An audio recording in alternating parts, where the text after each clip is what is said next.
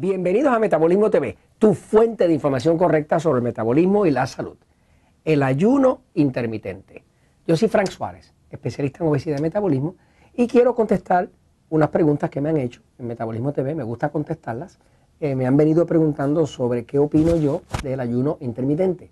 Nunca me gusta compartir algo con ustedes si antes de compartirlo yo no he hecho la investigación para buscar en la ciencia Eh, qué razonamiento hay, qué prueba, qué evidencia existe de que algo sea valioso, suficiente como para decirlo en Metabolismo T V. Entonces estuve haciendo mi investigación y vi que efectivamente el ayuno intermitente eh, tiene ciertos estudios clínicos que demuestran que puede ser de beneficio. Voy a la pizarra un momentito para explicarlo.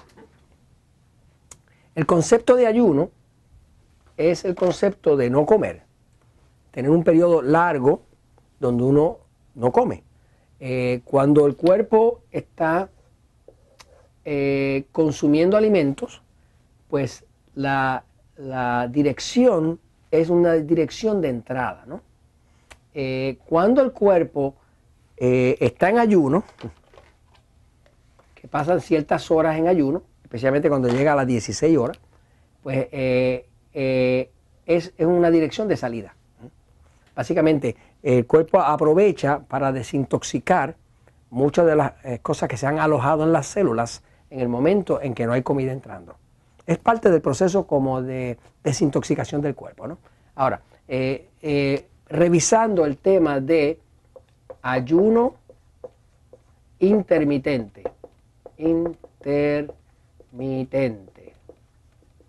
Pues vi que efectivamente hay varios estudios clínicos, estudios de universidades, estudios de instituciones respetables, con ciencia, con medición, que demuestran que el ayuno intermitente puede ser de beneficio eh, para la memoria, para mejorar la memoria, para mejorar la calidad de sueño, para mejorar la energía, inclusive para levantar la musculatura. O sea que para levantar la masa muscular, el ayuno intermitente parece tener un efecto medible, ¿no? Entonces, eh, para aquellas personas que han estado preguntando, pues aquí viene la información. El ayuno intermitente, la, la modalidad más, eh, que más evidencia tiene es la modalidad de dieciséis horas de ayuno. La forma en que eso se hace es que la persona, por ejemplo, dice, bueno, yo voy a comer y voy a comer lo que como hasta las cuatro p m de la tarde.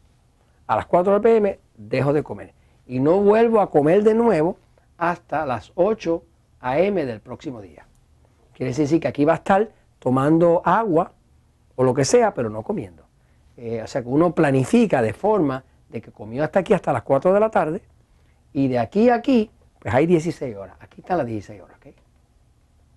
Los estudios clínicos que han tenido resultados más positivos son estudios que por lo menos muestran dieciséis horas. Ahora, esto no se hace todos los días. Eh, la modalidad más famosa es la modalidad dos de cinco, que quiere decir que se hace dos días de los siete y quedan cinco en que no se hace ayuno. Hay quien después lo sube, si quiere, a tres. Lo usan mucho algunos atletas para levantar masa muscular y también para levantar lo que llaman la explosividad, que es esa, esa energía que se levanta para uno hacer un ejercicio explosivo, ¿verdad? Un ejercicio que necesita mucha velocidad y mucha fuerza. Eh, así que estas son las modalidades. Ahora, Eh, si usted va a hacer un ayuno, pues usted puede decir, bueno, voy a hacer ayuno, aquí está lunes, martes, miércoles, jueves, viernes, sábado, domingo. Pues a lo mejor usted dice, ok, pues lo voy a hacer el martes, ok, y lo voy a hacer el viernes. Así que escoge dos de los siete días de la semana y hace su ayuno intermitente. Si es que le interesa el hecho de levantar musculatura, eh, el hecho de mejorar la memoria, el hecho, inclusive, se ha demostrado con estos estudios, que el, por lo menos en los animales que lo hicieron, porque esto lo han hecho en ratas, no se ha podido demostrar esto que le voy a decir en humanos, ¿no? Pero en las ratas, por ejemplo, el ayuno intermitente extiende la vida treinta por ciento. O sea, la vida de las ratas se extiende treinta por ciento. O sea, que si va a durar, eh, si usted iba a durar, si se tradujera a los humanos y usted iba a durar setenta años, pues el treinta por ciento de setenta son veintiuno, pues usted duraría hasta los noventa y uno. Si es que es aplicable, ¿no? Pero hay cierto valor en el tema de los de los estudios, de, de estudios que se han hecho de ayuno intermitente, porque son varios estudios, no es uno solo. El estudio más eh, así bien conocido es el estudio del doctor John Johnson. Es un estudio que se hizo en el dos mil seis con bastantes buenos controles, donde demostraba que efectivamente el ayuno intermitente en dieciséis horas, haciéndolo digamos de dos a cinco, en el sistema dos cinco, que es dos de los siete días y cinco sin ayuno, eh, pues produce, producía en, en las ratitas un treinta por ciento de aumento. Eh, muchas personas que lo han hecho eh, pues dan eh, información anecdotal de que ellos dicen, caramba, me siento mejor, tengo más musculatura, tengo más fuerza y demás. Así que es algo que lo, lo quise traer porque me lo han preguntado, pero no quería hablárselo hasta que no lo supiera. Eh, una advertencia única que le tengo que hacer es que hay algunas personas que si tratan de hacer un ayuno, pues van a tener un evento de hipoglucemia. Hipoglucemia, ¿okay? Hipoglucemia es un bajón de glucosa tan drástico que usted se puede quedar mareado, ¿no? Este, o sea que esto no es para cualquiera hacerlo. O sea, es una persona que le interese esto, lo puede hacer, pero tiene que estar pendiente. Si empieza a sentir un bajón de azúcar muy fuerte, de hecho lo que significa es que su capacidad del hígado de almacenar glucógeno, que es el que le mantiene vivo mientras usted no come, está muy baja, ¿no? Tendría que aumentar el consumo de proteínas y demás para que eso aumente.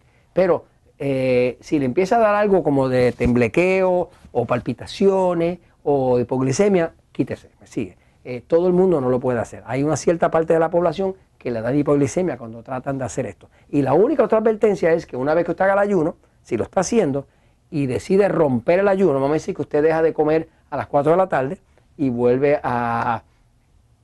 a comer a las ocho de la mañana para que tenga las dieciséis horas de ayuno, eh, no se le ocurra empezar a las ocho de la mañana con un montón de panqueques eh, y sirops y tocineta y cosas cargadas, me sigue. Romper el ayuno es un de hecho delicado, mientras el cuerpo está ayunando empieza a desintoxicar.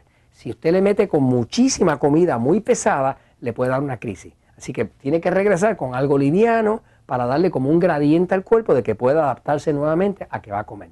Esto se los comento, pues, porque la verdad siempre triunfa.